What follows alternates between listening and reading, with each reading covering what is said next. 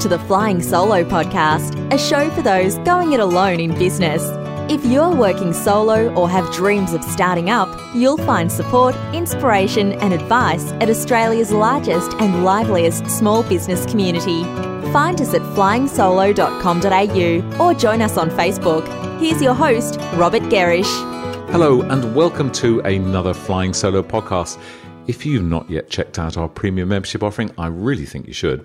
We've added a swathe of new benefits to help your business stand out and to help you stay at the top of your game. As part of membership, you get a coaching session with little old me, if, if you can bear such a thing, um, entry to a new private discussion group, access to our library of over 80 how to videos, deals and discounts, and much, much more, all for just $99. Head to our join page to find out more. Now, today I'm delighted to be speaking with Ingrid Thompson. Ingrid helps health professionals create, start, and grow their businesses. And today we're going to look at some of the common mistakes made by those that Ingrid refers, to as the movement professionals. That is, people that are typically running maybe yoga studios, Pilates studios, or indeed personal training studios. So I can't wait to dive into this. Hello, Ingrid. Thank you so much for joining us. Hello, Robert, and hello, everyone listening. Thanks so much for having me. Good. Well, look, it's it's a long time since we've spoken. I'm I'm delighted to to finally manage to, to get some time with you and get you onto our podcast. So. So we're looking at this, um, the movement professionals. I think that's a, that's a lovely little phrase, and perhaps the starting point, Ingrid, is to just to get your thoughts on what are some of the key sort of business challenges that you observe. You know, you work a lot with this particular group. What are some of the things that you see? So, what I see, um, firstly, is that they are so good at what they do. They hmm. truly mm. are experts in their field. So, they've been studying yoga for a long time, or they've been doing yoga and Pilates, or they've taken on the role of a personal trainer. And they want to make this into a business in order to have a lifestyle for themselves and to provide terrific service and care for their patients or their clients and they don't actually know much about running a business. Mm. They they've been taught lots about the body and they're very good at the detail, but they they don't have much of the detail in running a business. That's so interesting to hear you say that, and it's um it's just so true, isn't it? And uh, you know, I love it when I meet people in in the sort of um, the health professions because they are to a to a man and a woman. They're so passionate about what they do, mm. and so knowledgeable but I guess, as we both know, and, and what we're going to be talking about today, is that it's all well and good to be passionate and knowledgeable, but you've got to, if you're going to turn that into a business that's going to let you live the lifestyle you want, you know, you've got to learn some new stuff, right? There's some other things you need to know. So I think, I think you've sort of um, pulled this out into a, a number of, uh, of particular steps for us. So why don't we dive in? Yeah, so I've identified seven. Um, oh. So the first one, yeah, and I'll, I'll go through them, but I'll, I'll, each one of them I'll show how we can be successful in that as well. So oh, the first, perfect. a person who's successful has a business mindset. So it's about getting that um, that frame of thinking that is, I want this to be a business, and while they're good at what they do, they may not have been taught about how to run a business. It's super easy to find out how to run a business. Mm. You can do a course, you can, you know, access those videos that you were just talking about. They can um, listen to podcasts. It's very easy today to find out how to run a business.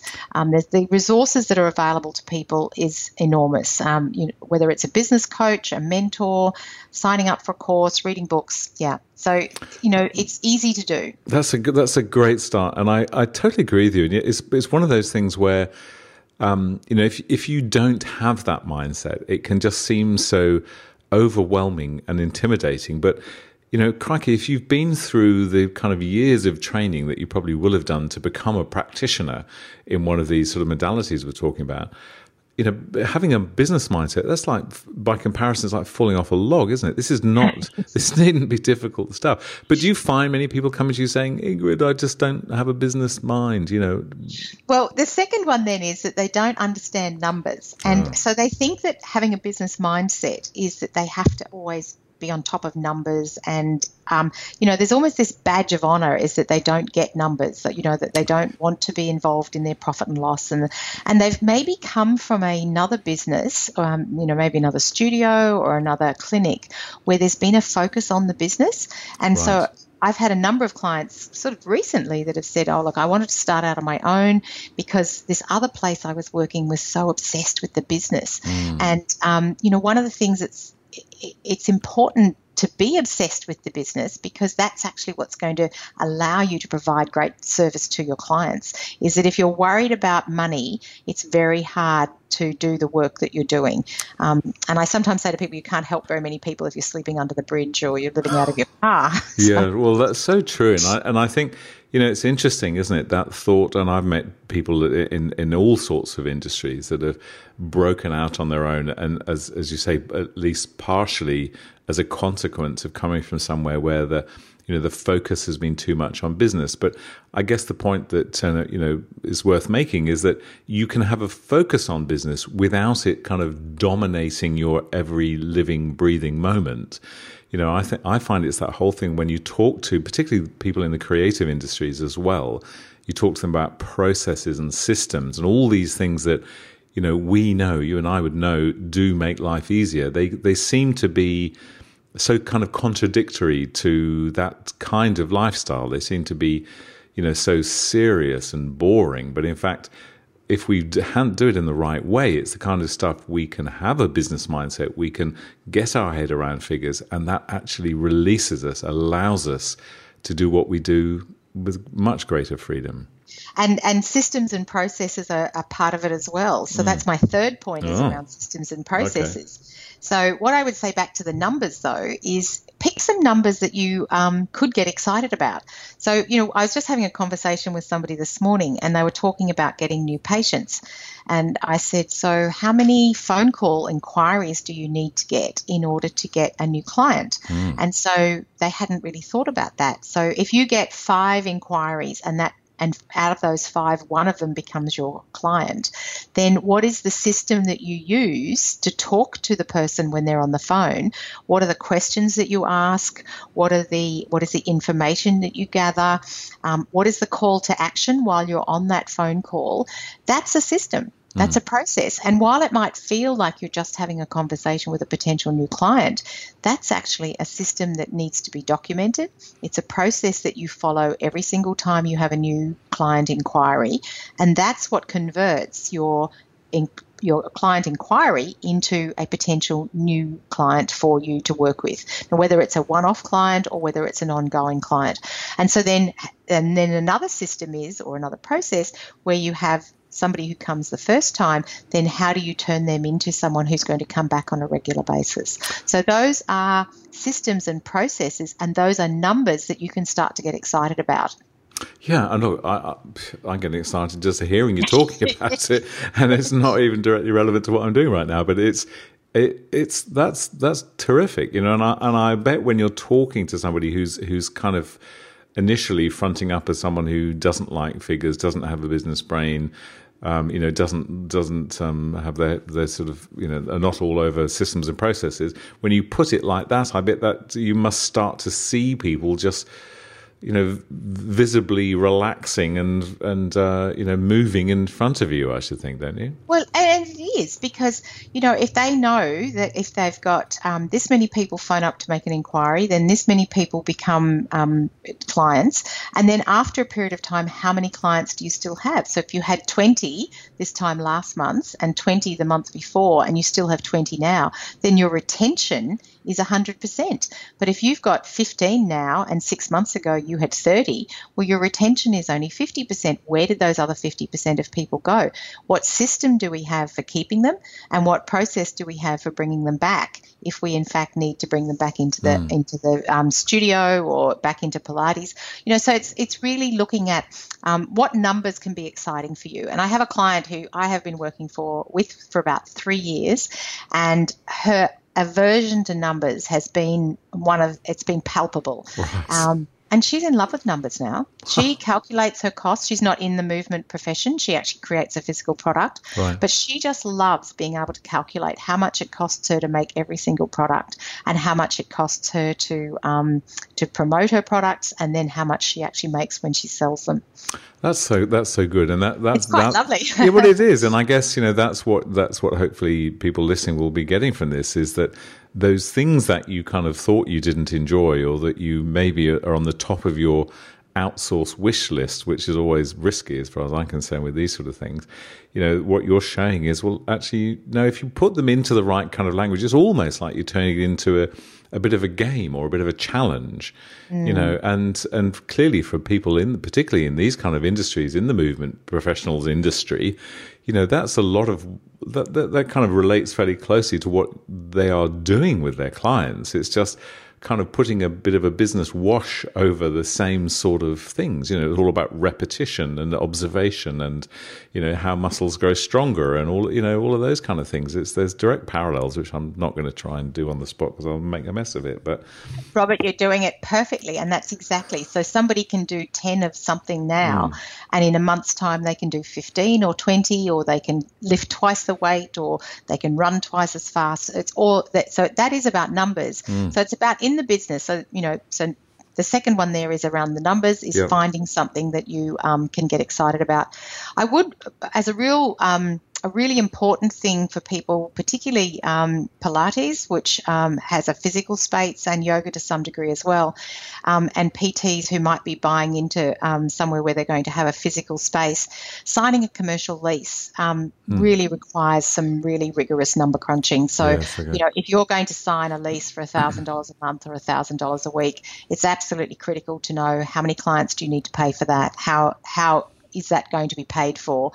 And potentially for the next five years. So, you know, um, I, am really yes. quite strong about saying to people if you are going to enter into these highly financial commitments, it's critical to do some real proper number crunching, you know, that that's serious um, about looking at your profit and loss, looking at your expenses, and calculating just exactly how many hours a week you need to work and how much you need to charge and mm. how many you need um, because a commercial lease is a huge financial commitment yeah, quite right. Well, look, one of the key numbers I reckon to be your phone number, so we'll, we might get there later.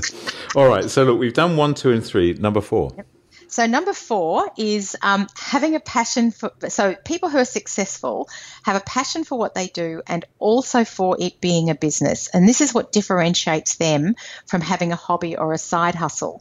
And mm. that comes down to having a big why. So, why are they doing this? And the reason that this is so important is that sometimes people are so in love with their yoga or they're so in love with their Pilates that um, maybe after a period of time, it becomes a burden. And, you know, Robert, you've probably seen it yourself across the, all the different businesses that, you know, are attracted to flying solo, that sometimes people can just become trapped mm. in their business as much as they ever, ever were trapped in, in a corporate job or in a, in a non corporate job, but a job. Yeah, sad um, true. Yeah, I met a woman a few years ago who was running a yoga business, and she said, I could care less if I never see a downward dog again. You know, she loved her yoga.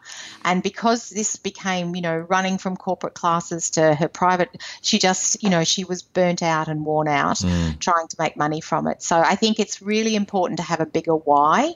Um, and successful people um, have a big why underpinning it. Not just I love yoga, but why do we love yoga and what why do we love being a PT and what is it that we bring to our clients when we provide the service that we provide. So, I mean, I always refer to Simon Sinek's begin with why when I'm talking mm. to people about this, but really getting an understanding of what it is you're doing this for. Yeah, and, and one of the key points is that you know, it is for as you say, it's all about the, the, the impact of the work that you do, the you know the the skill set that you have, but it's also why you're doing it is to put food on the table and to allow you to live how you want to live. And, you know, it's important to have both sides of that, you know, have the complete why, isn't it? Yes, it is. Mm. And and for often too with PTs and Pilates, there is a limit to how many hours they can work. Um, you know, because it's hands on, because it's working with individuals. You know, it may only be a certain number of hours a week. Um, and if you're going to earn an income from that, um, you know, it, it, you need to be driven to keep going with that. You know, with with running a business as well as doing your own um, in professional development, yep. your own taking care of yourself as well as taking care of clients. Um, you know, so it's a big it's a big why that needs to be explored and understood. And I think people who are successful really nail that, or um, really you know come to terms with that really clearly. Yeah, very good point. Okay, so and that brings us to number, number five. five. Yes, I was just about to show off that I'm so good with numbers. I'm, I know we're up to number five. Um, is and you mentioned it is about the clients. So right. who is the ideal client? So really successful people know who their ideal client is, and I think one of the common mistakes that people make in these industries, well, probably pretty much every small business when they get started, is that they think they're taking care of everyone, mm. and you can't. Um, it's so important, and I think flying solo is a terrific example. You know, you um, you know who your ideal clients are. You're they're people who are flying solo. Mm. It doesn't mean that someone who's got two or three in their team can't Uh, you know benefit from the resources sure. and i think that's one of the things that res- makes people resistant to you know identifying an ideal client or an ideal client avatar is that they think well what about all these other people that i want to look after as well? They can still come to you it's just who are they? Mm. um, you know i remember working with a chiropractor and she said that she um, worked with anyone who had a spine. Mm. and you know as we investigated it turned out that it really was women between 40 and 45 and a lot of them were accountants or lawyers. Intriguingly that was what was attracted to her particular niche. And um, which brings me to number six. Yeah, I'm just going to just just pull apart that the ideal client one again because I mean we I just don't think we can say these sort of things often enough, and it is I think it's very challenging, particularly for someone in startup. You know, where their thought is, I don't want to say no to anyone. But what you're making the point there is, you're not you're not really saying no to anyone, but you have to have an idea of who ideally do you want to walk through that front door? Who do you most want to, you know, use your skill set supporting? And because it's only when you've got that that you develop the right language that you uh, that people can pass on to other people that um, you know that will allow you and get you invitations to write about things or go and speak about things. You know, so so important, but it's and it's something I think that changes over time. I mean, I'm always looking at, at, my sort of ideal client profile and thinking who is the who is the precise person. And you know, we develop, as you say, avatars or little sort of written personas. This is the person. This is you know, so important. Anyway, number mm. number six. Well, and I will just add to it because one of the ways you can grow your business is to ask for referrals. Mm. And if you ask for referrals from your ideal client, then they will bring more of that ideal client to yep. your business. And by knowing who they are, then you know who to ask for referrals. Mm. Um, so that's, yeah. So number six is the niche, and that sort of goes with that previous one. So successful businesses choose a niche, and they choose a niche because they can become specialists in it. Um, everybody else knows that they are the specialist. You can charge a premium when you're a specialist. Um, it separates you from the generalists. And, you know, I just, I love Stephen Covey's idea of there being plenty of pie for everyone. And, you know, there's more than enough room for many yoga studios and Pilates studios and personal trainers. You only have to look around and, you know, there's plenty of them. But if you've got a niche, then that allows you to claim that space. Mm. Um, you know, and one of the um, Pilates clients that I work with, her niche is working with men in their 30s who've been injured through running, through F45 gyms, through football. So she, she, loves working with that group of people. That's her niche. It doesn't mean she can't work with me, and she does. Yeah. I'm not 40. I'm not a man. I've never played football, and she can work with me. But her niche is that because she has such a lot of expertise in that area. Yeah. And so I, I, I saw you playing football down at the end of your road recently. Okay, no, that's that's a great point. I must just tell you here, just a, a, a, thing that you just reminded me of when you mentioned chiropractors and this whole sort of topic of you know of turning a practice into more of a business. I remember I was at a chiropractor a few years ago now, and and my you know my I'd been sort of whatever they this person had done with tapped me and nudged me, and then sort of left me alone in the in the room to you know just to relax for a moment and the piped sort of music that they had going through, someone must have had it on an iPod that was jumping around tracks, and it jumped from lovely sort of soft, gentle music onto a um, professional development tape. or with a so suddenly in the middle of my sort of blissed out moment I got a I got an American person talking about how to grow your chiropractic business, and it was it was it was astonishing. It must have played for about two minutes, and I was sitting there suddenly feeling like you know like a like a packaged item that was that was just it was it was ghastly. Anyway, there you go. I'm sure they sure they've changed oh. that now. Right, point seven. Well, and you know, everyone's good. I can hear a collective groan before I even say oh, this. Okay. It's all about the compliance. It's understanding compliance and Oh, there you go. but it is true. You know, we, we need to understand tax and we need to understand company structure and we need to understand whether we charge GST or not. Um, we need to understand whether we need to have insurance and if we do, what sort of insurances we need, what sort of licenses, what sort of um, permits. If we're going to work with children, um, you know, do we need to have special um, permission for that. Um, and it's not enough to just say, "Oh, I didn't know." Um, you know, um, what is that?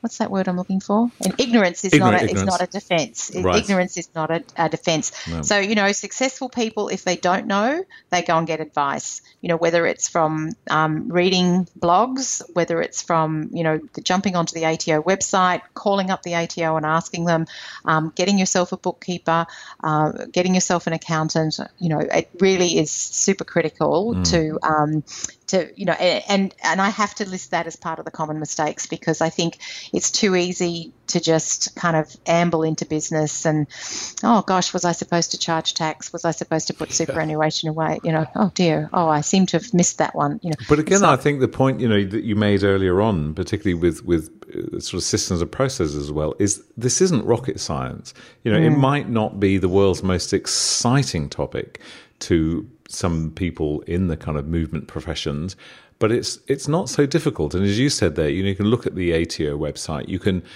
go onto crikey onto our website or onto our forums for that matter, and and just ask the question. You know, hey, I'm about to do this. What do I need to be thinking about? You yeah. know, there are plenty of people that will tell you, but kind of hiding under your desk is not a solution, is it? It's no. absolutely not. No, or under your Pilates trap table. Oh, oh that's a sorry, yoga well mat. under your yoga mat. Yeah, you could do that. You can't just, you know, but it is so that, you know, and it comes back to those systems and processes. And, mm. you know, systems and processes give you freedom. Knowing that you're compliant gives you the freedom to just run your business the way you want. Um, take the best care of your clients, look after yourself, create this lifestyle that is terrific. You know, I, I recently met a woman who's doing Pilates because one of the underpinning for her is that she gets to do this for the rest of her life, which takes great care of her, mm. which allows her to take fantastic care of her clients. So she's chosen a health profession that allows her to live a better life for her family. And it's just so wonderfully um, um, inspiring to have yeah. someone doing that you know yeah totally and i and i you know and i thank you so much for for sharing those are really clear steps and i do and, and i think when you have that sort of picture because of of all of these you know we're, we're talking about yoga pilates personal training and clearly this is relevant to a lot of other businesses as well, is you can look at these, and the, a lot of the reason a number of us go into our own sort of solo venture is that we want to do it, and we want to do it well for as long as we want to do it, you mm-hmm. know. And the but the the point I think that you've made here really clearly is that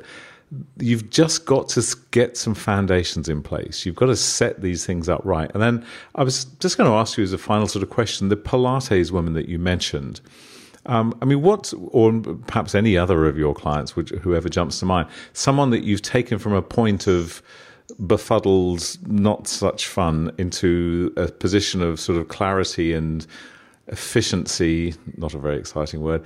You know, what what what do you observe? Can you think of someone who's who's really transformed and what what it feels like for them? Oh, I, I think the best example I can think of is um, someone who really was working on her own with someone maybe working one or two short shifts a week. Um, gradually built that business to have nearly a dozen instructors to mm. the point where she actually was almost not in the business at all. I only saw a couple of key clients that um, you know, were able to pay a premium price just to see her, and eventually was able to sell that business and and moved out of Sydney as a result of doing that. Um, but, but and that's that's a bigger, you know, that ended up being a bigger enterprise. Um, uh, but again, just putting things into place allows people to relax take better care of their clients, know that they've got the foundation set, know that by setting up the payment structures, by setting up fees, being understanding of what their costs are so that they can set their prices right, get um, the income coming in so that they can relax about their money coming in, mm. and then they can just take great care of their clients and have the lifestyle that they want. Yeah, that's great. And look, and I guess you know that that example is a lovely story, and it's the kind of thing where I don't know, but it quite possibly uh, when that person started working with you, they may have never had a vision of of replicating themselves and and building a business where they could slide out of it and then sell it. But the point, I guess, that you've made, you've given us five, sort of seven, sorry, seven, you know, really clear steps that when we've got a business that runs like that, all sorts of opportunities then happen, don't they? We can mm. plug somebody else in to do some of the work. You know, one of the mm. worst things I remember. Personal training studio I went to that had none of these things in place.